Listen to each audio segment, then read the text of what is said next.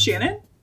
And I am Rami, and this is Workplace Hugs, where we talk about interesting things we've read or learned to help us all expand our life toolkit with a whole bunch of empathy without a whole new degree.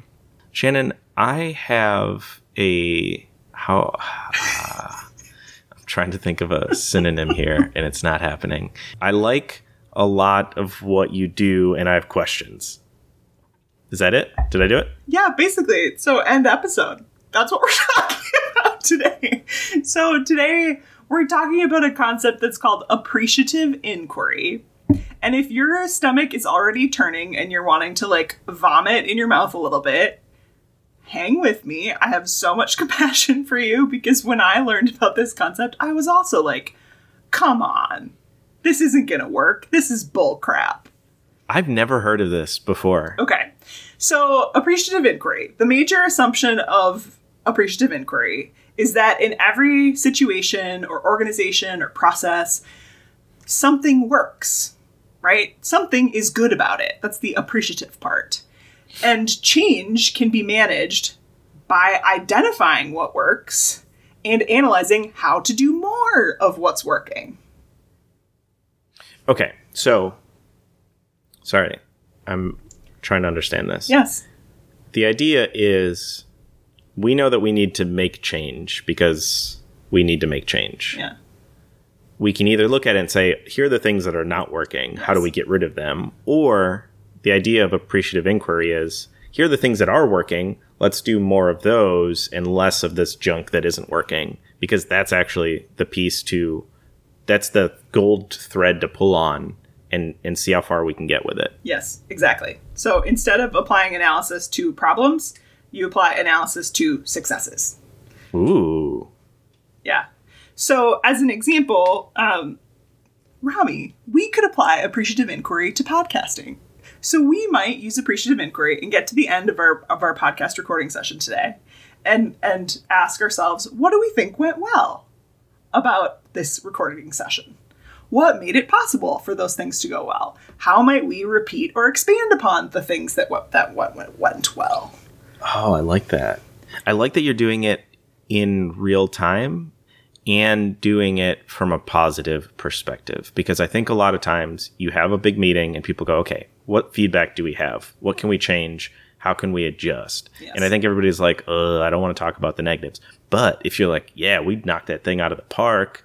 What can we do more of to keep knocking things out of the park? Everybody's yes. like, yeah, hurrah, hoo-hoo, let's do this. Totally. And we've probably done it indirectly with podcasting where it's been like, oh, it works better when we have notes in advance. Great. We're going to do more notes in advance. Or, oh, it works better when we flip-flop the intro. Whatever it is. Yeah. Making I like that even as a thought for like when we both have little kids, but like when you have like a good day out and it's like, okay, let's quickly recap what we did different today that made it a good day out. Yes. And how do we leverage those to do that again so we can have only good days out? Because the the people who don't have kids, I'm going to tell you something and you can take it or leave it, but a good day out with a kid versus a bad day out is like week changing.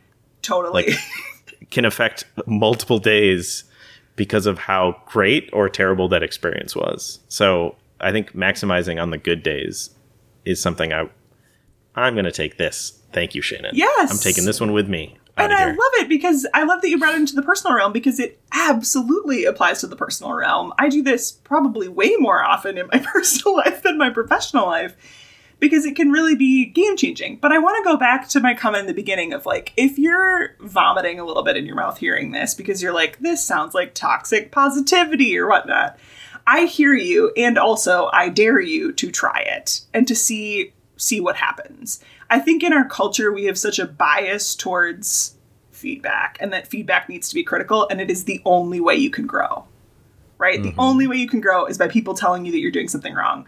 And I would invite you to maybe think about a relationship that you have with someone under the age of eighteen, maybe even someone under the age of ten, and just notice what actually gets you farther with a child. When you appreciate, when you say, oh my gosh, this morning with my kid, oh my gosh, Talia, I love how you got on the bus so fast today. I love that you had your boots on and your coat ready and everything. What do you think she's going to do tomorrow? She's going to do that again because she yep. can't wait for me to tell her how awesome she is at getting ready for the bus. And we are the same way even as adults. It's just that we've been programmed to believe that the only way we can grow is when somebody kicks our ass and tells us all the things that we're doing wrong. And that's just mm-hmm. false. It's false. Um, okay, so we, we've talked enough about this. Basically, I want to just say that the, the proof is in the pudding. And so I want to invite you to really try this and try it with your personal life to start. So I'm going to give you a couple of like reflection questions to take home from this episode that you can begin to apply appreciative inquiry to. So the first is reflecting on what is really working in your life right now. What is really working in your life right now? Rami, anything come to mind for you immediately?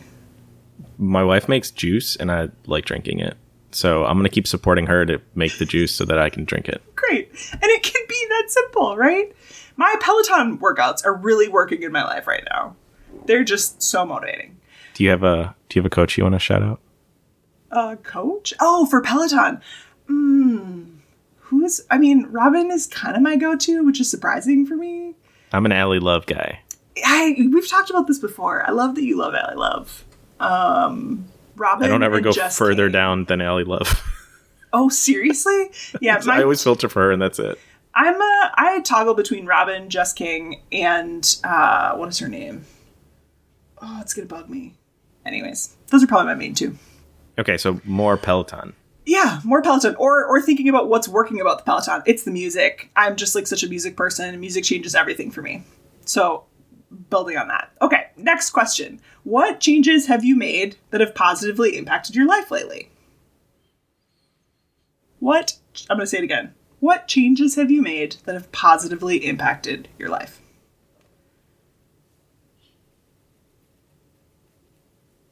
Trying to think of what's coming up for me in this one.